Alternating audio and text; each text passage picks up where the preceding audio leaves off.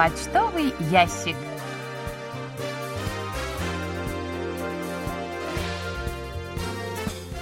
Дорогие друзья, в эфире программа по письмам слушателей Всемирного радио КБС.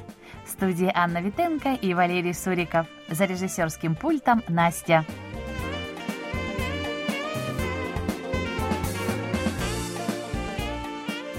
Всемирное радио КБС выпустила новую верификационную карточку, которой мы начали подтверждать наши рапорты о приеме.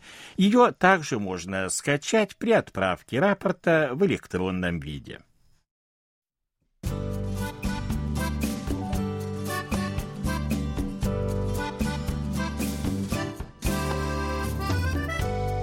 Почта недели.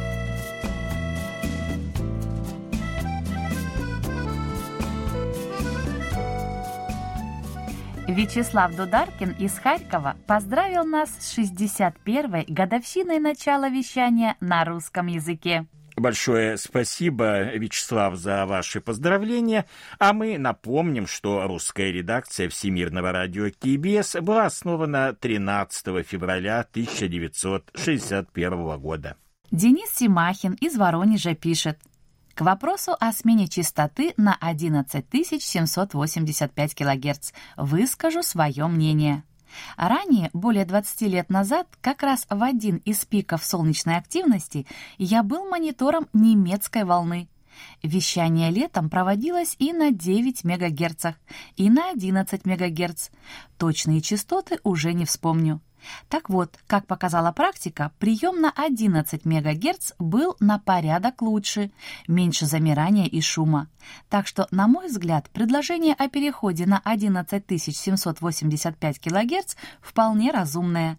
Другой вопрос в помехах от других станций. Насколько будет загружен диапазон, кто будет рядом работать. Денис, спасибо вам э, за письмо. Что ж, перейдем на новую частоту и посмотрим, будет ли прием лучше. Игорь Гашин из Мурома Владимирской области считает, что прием на новой частоте будет лучше. Ну, как говорится, поживем, увидим. Владимир Гудзенко из Луховиц Московской области пишет – Думаю, британские специалисты совершенно правильно оценивают изменения солнечной активности и в соответствии с ними выбрали новый диапазон вещания. Меня только беспокоит правильность выбора именно данного канала. Возможно ли на нем помехи от работающих на этом или на других соседних каналах радиостанции, которые способны мешать приему? Думаю, окончательный вывод о выборе частоты мы можем сделать только в первые дни вещания в новом сезоне. А к выбору диапазона вещания претензий нет. Все будет окончательно понятно в конце марта, начале апреля. Владимир Иванович, большое спасибо за письмо, полностью вас поддерживаем. Конечно же, начнем вещание на новой частоте и посмотрим, каким будет прием. Владимир Гудзенко пишет также – не могу не отметить удивительный очерк, который представила уважаемая Аня в своей рубрике «Листая журнал Кориана. Жить в ладу с природой». Из него я узнал многое о традиционном корейском доме, чего не знал раньше. Ханок — это уникальное изобретение корейцев. Хотя традиционные сельские дома у всех народов чем-то схожи между собой. Только здесь мне хотелось бы отметить несколько моментов. По-моему, выражение «двухэтажный ханок» звучит непривычно и немного противоестественно. Еще одна непонятная особенность этого дома – это то, что он находится в пределах городской черты столицы. Во-первых, это существенно влияет на площадь земельного участка, потому что земля в Сеуле не может быть дешевой. Во-вторых, обитатели такого дома будут уже по факту нахождения в пределах огромного столичного мегаполиса вовлечены в городскую суету. Поэтому, мне думается, идеальным местом для проживания вне городского шума и в единении с природой было бы маленькое поселение, деревня вдали не только от Сеула, но и от других крупных городов. И еще желательно внутри пятикилометровой пограничной зоны, поскольку это создаст дополнительные естественные препятствия для слишком назойливых посетителей.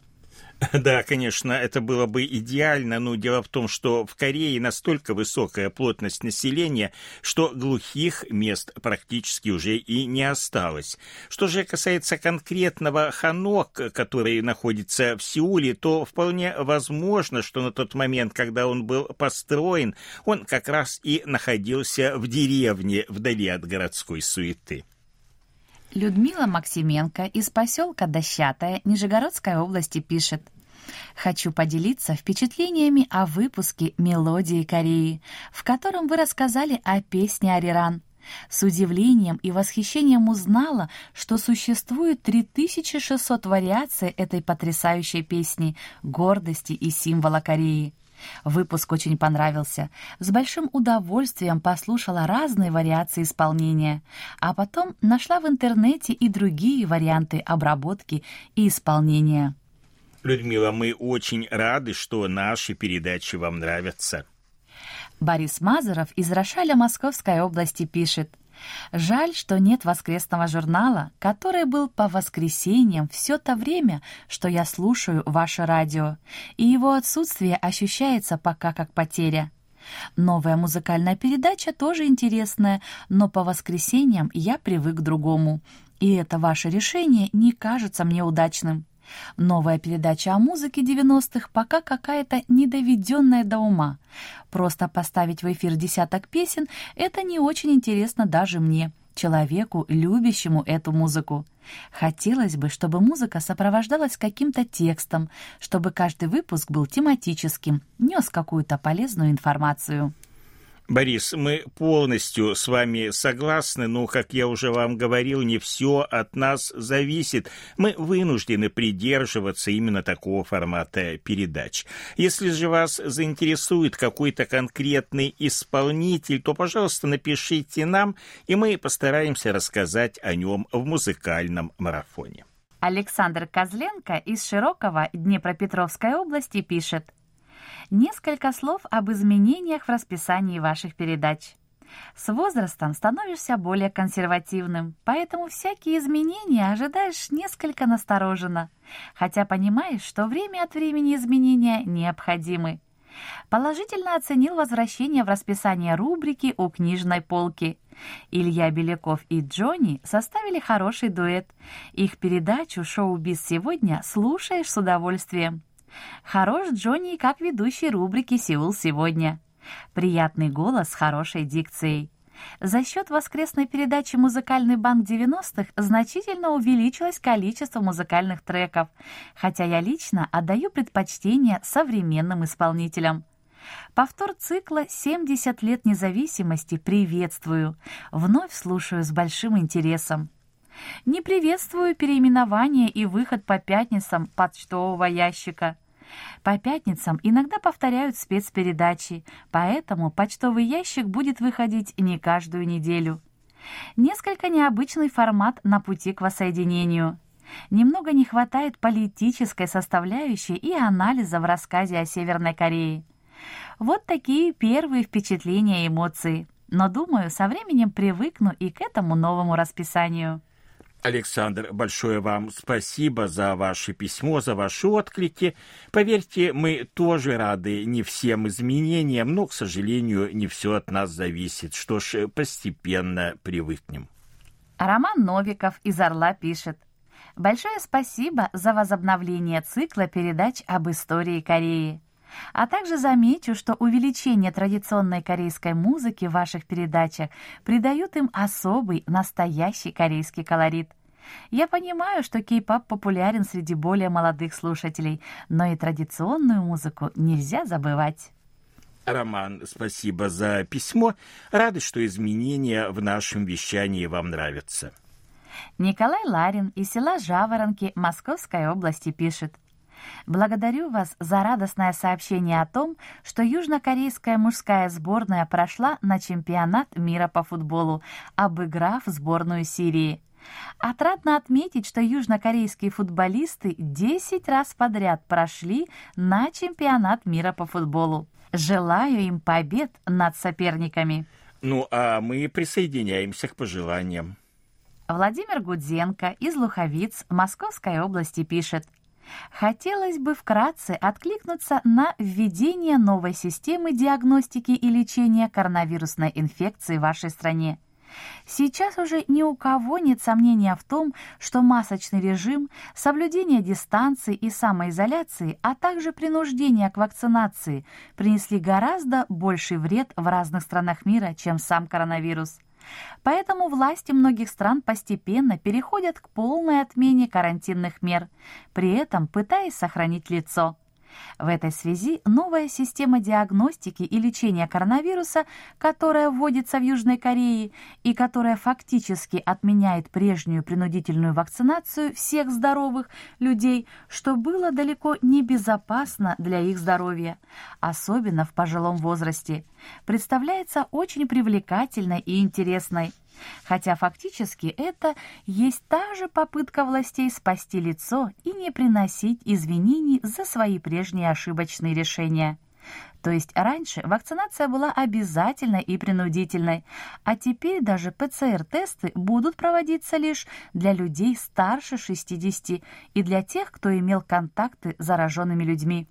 Новая система экспресс-тестов на выявление антигена коронавируса, о которой рассказывается в вашей заметке, меня очень заинтересовала, как и новейшие способы лечения заболевших.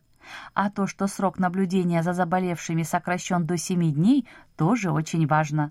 Думаю, что наступивший год наконец поставит точку для всей этой ужасной, надоевшей карантинно-эпопеи, и мы сможем не только свободно общаться и путешествовать по миру без оглядок на всевозможные карантины, локдауны, обсервации и тесты. Владимир Иванович, большое вам спасибо за ваше письмо, и вместе с вами на это очень надеемся. А сейчас мы уступаем место у микрофона Насти, которая подготовила для вас очередной выпуск рубрики «Листая журнал Кориана».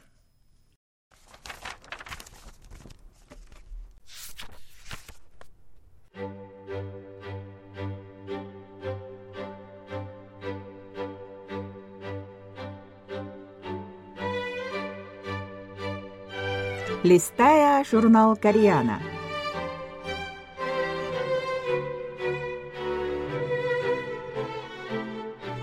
Дорогие радиослушатели, в эфире «Листая журнал Кореана».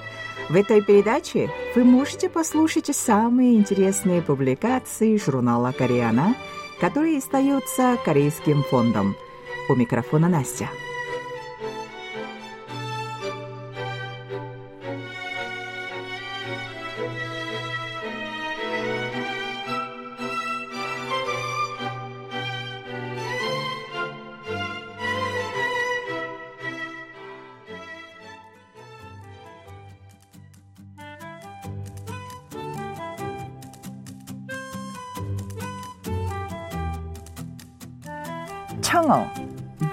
Зимнего моря.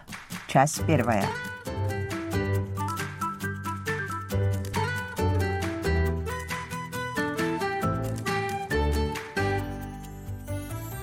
Чанго, то есть Тихоокеанскую сельдь, издавна едят во всем мире. В Корее уже особенно любят хвамеги, сельдь, высушенную на морском ветру, которую едят, завернув листовые овощи с водорослями ким, миок и чесноком. Но популярны и другие традиционные способы приготовления. Жирная сельдь всегда считалась зимним деликатесом.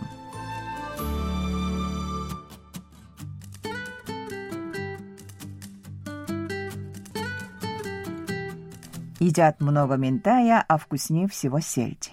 Из этой старой присказки следует, что из трех главных рыб на столе корейца, то есть трески, ментая и сельди, последняя самая вкусная. Чонго по-корейски буквально означает «синяя рыба». Разные виды сельди бродят в морях огромными стаями. В Северной Европе едят атлантическую сельдь, а в Северо-Восточной Азии и Северной Америке ловят тихоокеанскую сельдь. В рыбе с белым мясом такой как треска и минтай, мало жира, тогда как в сельди его содержание доходит до 20%. Холодноводная сельдь не рестится с зимы до весны, а к поздней осени нагуливает жирок. В ней также много придающих сладкий вкус полезных аминокислот, таких как глицин и аланин. В Ухэйобу, первом корейском справочнике по рыбам, написанном в 1803 году Ким Рё, о вкусе сельди сказано «сладкая и мягкая, а если пожарить на гриле, очень вкусная». Похоже, описывая вкус сельди повар и писатель Пак Чанил. В своей книге «Половина воспоминаний – это вкус» он пишет о вкусе сельди, которую ел с другом в ресторане на берегу моря в Сокчо.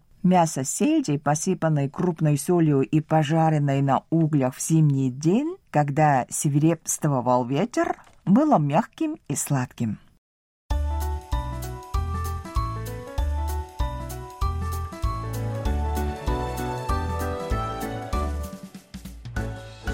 Рецепты.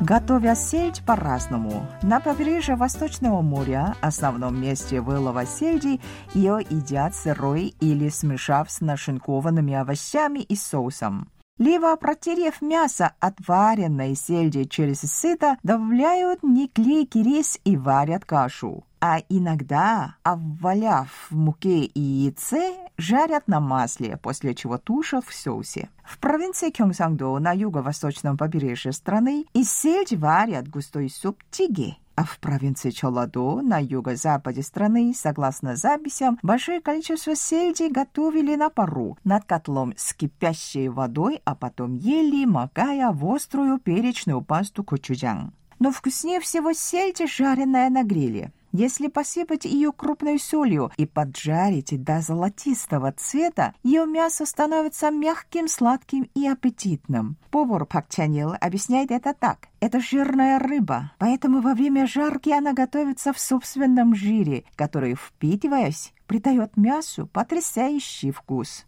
В морской рыбе содержится окись триметиламина, небелкового азотного химического соединения, которое поддерживает баланс между соленостью тела и морской водой. Это вещество, будучи разложено в результате деятельности микроорганизмов, придает рыбе неприятный запах. В жирной зимней сельди большое количество многоатомных жирных кислот, поэтому она быстро портится. Из-за жирности также усиливается неприятный запах, поэтому в суп из сельди добавляю соевую пасту тюнджang, а также слегка обмазываю ею рыбу при жарке. Это уменьшает неприятный запах, так как тюнджang заглушивает его своим ароматом. Плюс белок в пасте связывает дурно пахнущие вещества, препятствуя их летучести. Но с 1990-х годов готовить из сельди стали менее разнообразно. В статье, опубликованной в Тумаильбо 27 января 1996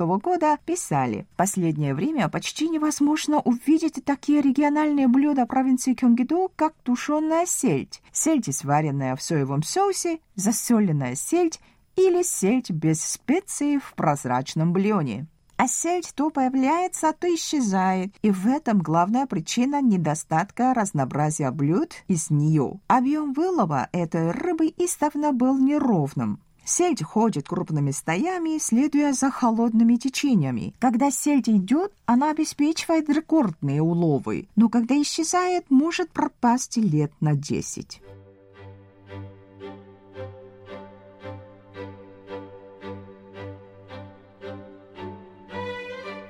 Ну, на этом я прощаюсь с вами. Желаю вам хорошего настроения и до следующей встречи.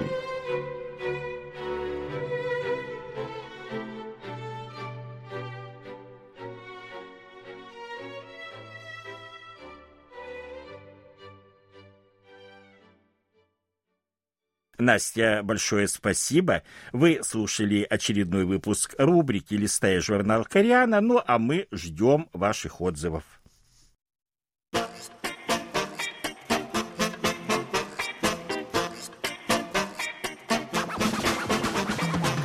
Вопросы? И ответы.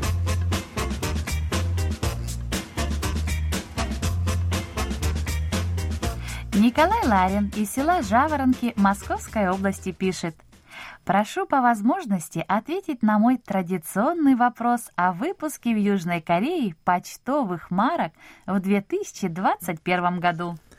Ну что ж, в 2021 году Почта Кореи выпустила немало интересных марок, и все они связаны с важными для страны событиями минувших лет.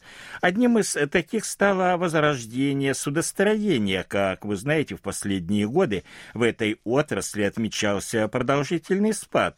Все началось в 2008 году с началом мирового экономического кризиса, когда уровень заказов на новые суда южнокорейских верфей упал на 90% по сравнению с предыдущим годом.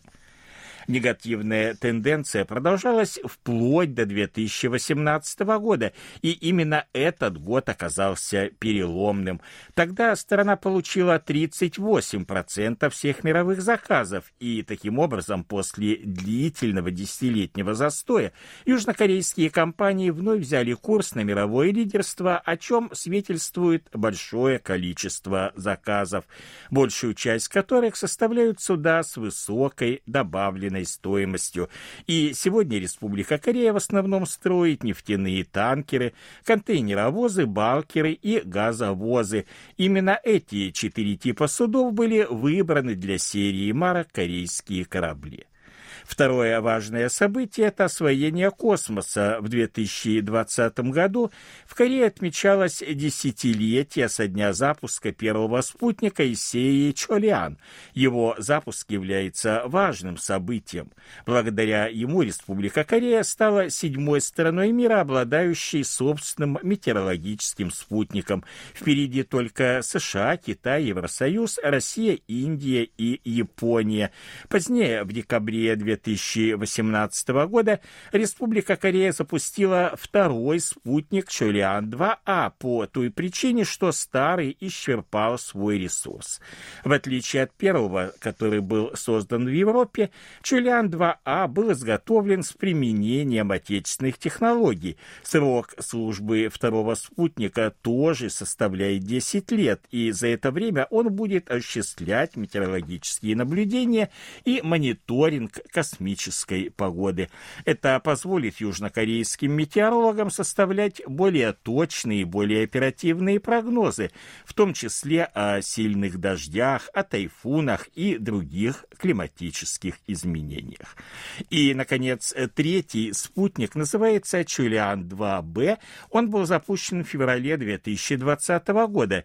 В отличие от предыдущей модели, он был оборудован улучшенными характеристиками.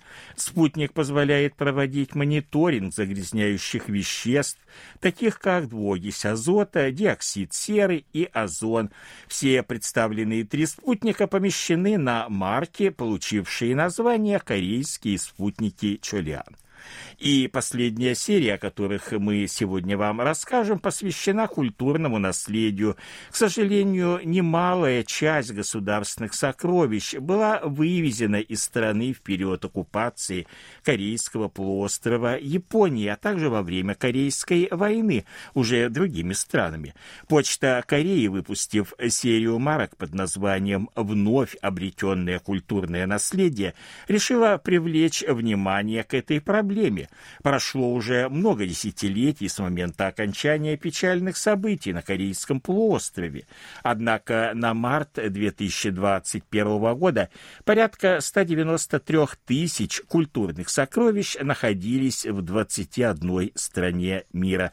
На марках из серии «Вновь обретенное культурное наследие» изображены несколько исторических памятников, которые были возвращены все же на родину. Один из них – это вывезенная в 1900 1907 году десятиэтажная пагода храма Кёнчонца. Она вернулась на родину, к счастью, довольно скоро, в 1918 году, благодаря усилиям американца Гомера Хульберта и британца Эрнеста Беттела, поднявших данный вопрос в СМИ. Другое сокровище – фарфоровый винный кувшин в форме обезьяны. Он и еще 19 изделий из керамики эпохи Корё были переданы южнокорейцу Чон Хён Пилю британским адвокатом Джоном Гэтсби, который несколько десятилетий жил в Японии. И, наконец, третье сокровище — нефритовая печать в виде черепахи, принадлежавшая королеве Мёнсон Хван Ху. Она была возвращена в составе 93 предметов, выкупленных у американского коллекционера южнокореянкой Чо Чан Су. Женщина в течение 44 лет работала в США в Смитсоновском музее американского искусства.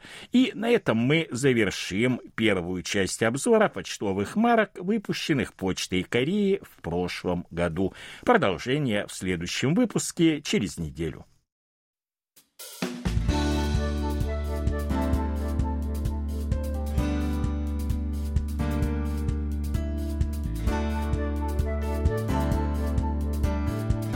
Спасибо за ваши рапорты.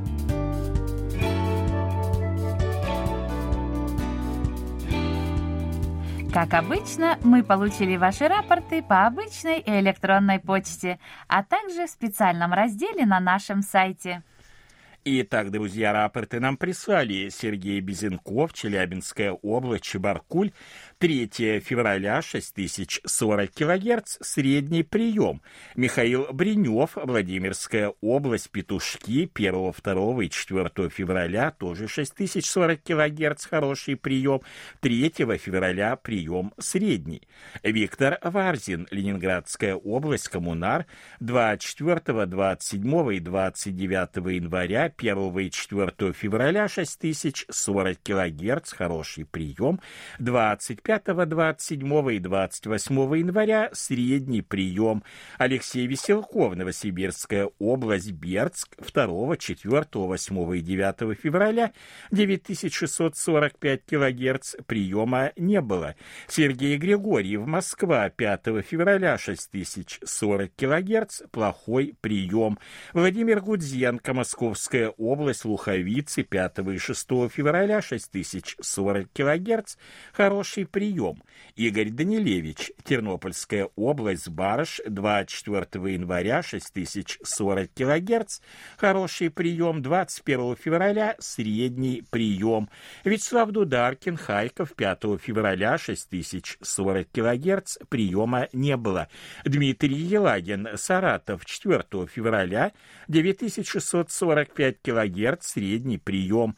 Вадим Елишев, Омск, с 1 по 4, 7 и 8 февраля 9645 кГц приема не было.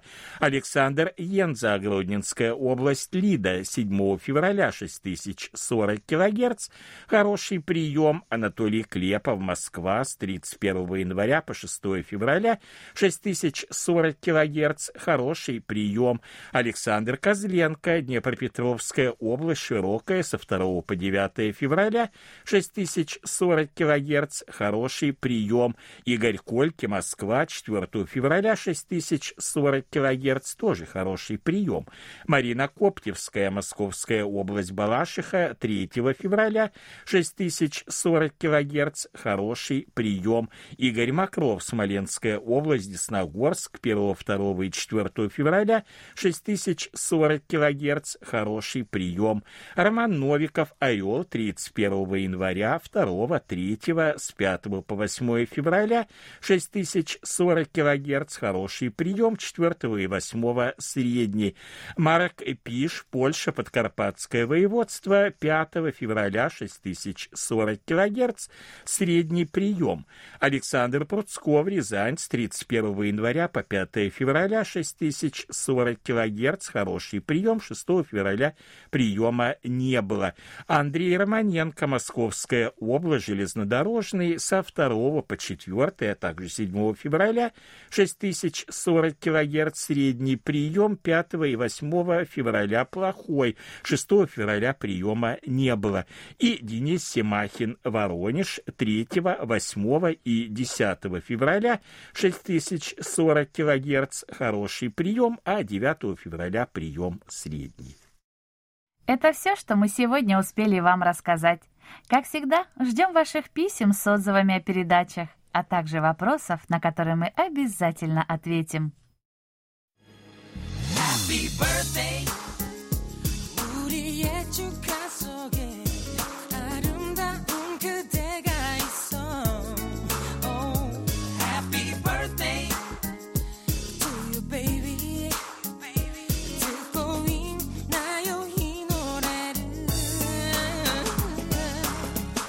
заключении поздравляем всех именинников будущей недели. Желаем вам, чтобы каждый день вашей жизни был наполнен оптимизмом, свежими идеями и интересными встречами. Пусть у всех вас будет отменное здоровье и бодрое настроение. Пусть каждое утро встречает вас яркими, солнечными лучами и улыбками близких людей. Счастья вам и удач во всех ваших делах. Пусть сбудутся все ваши мечты. Thank you.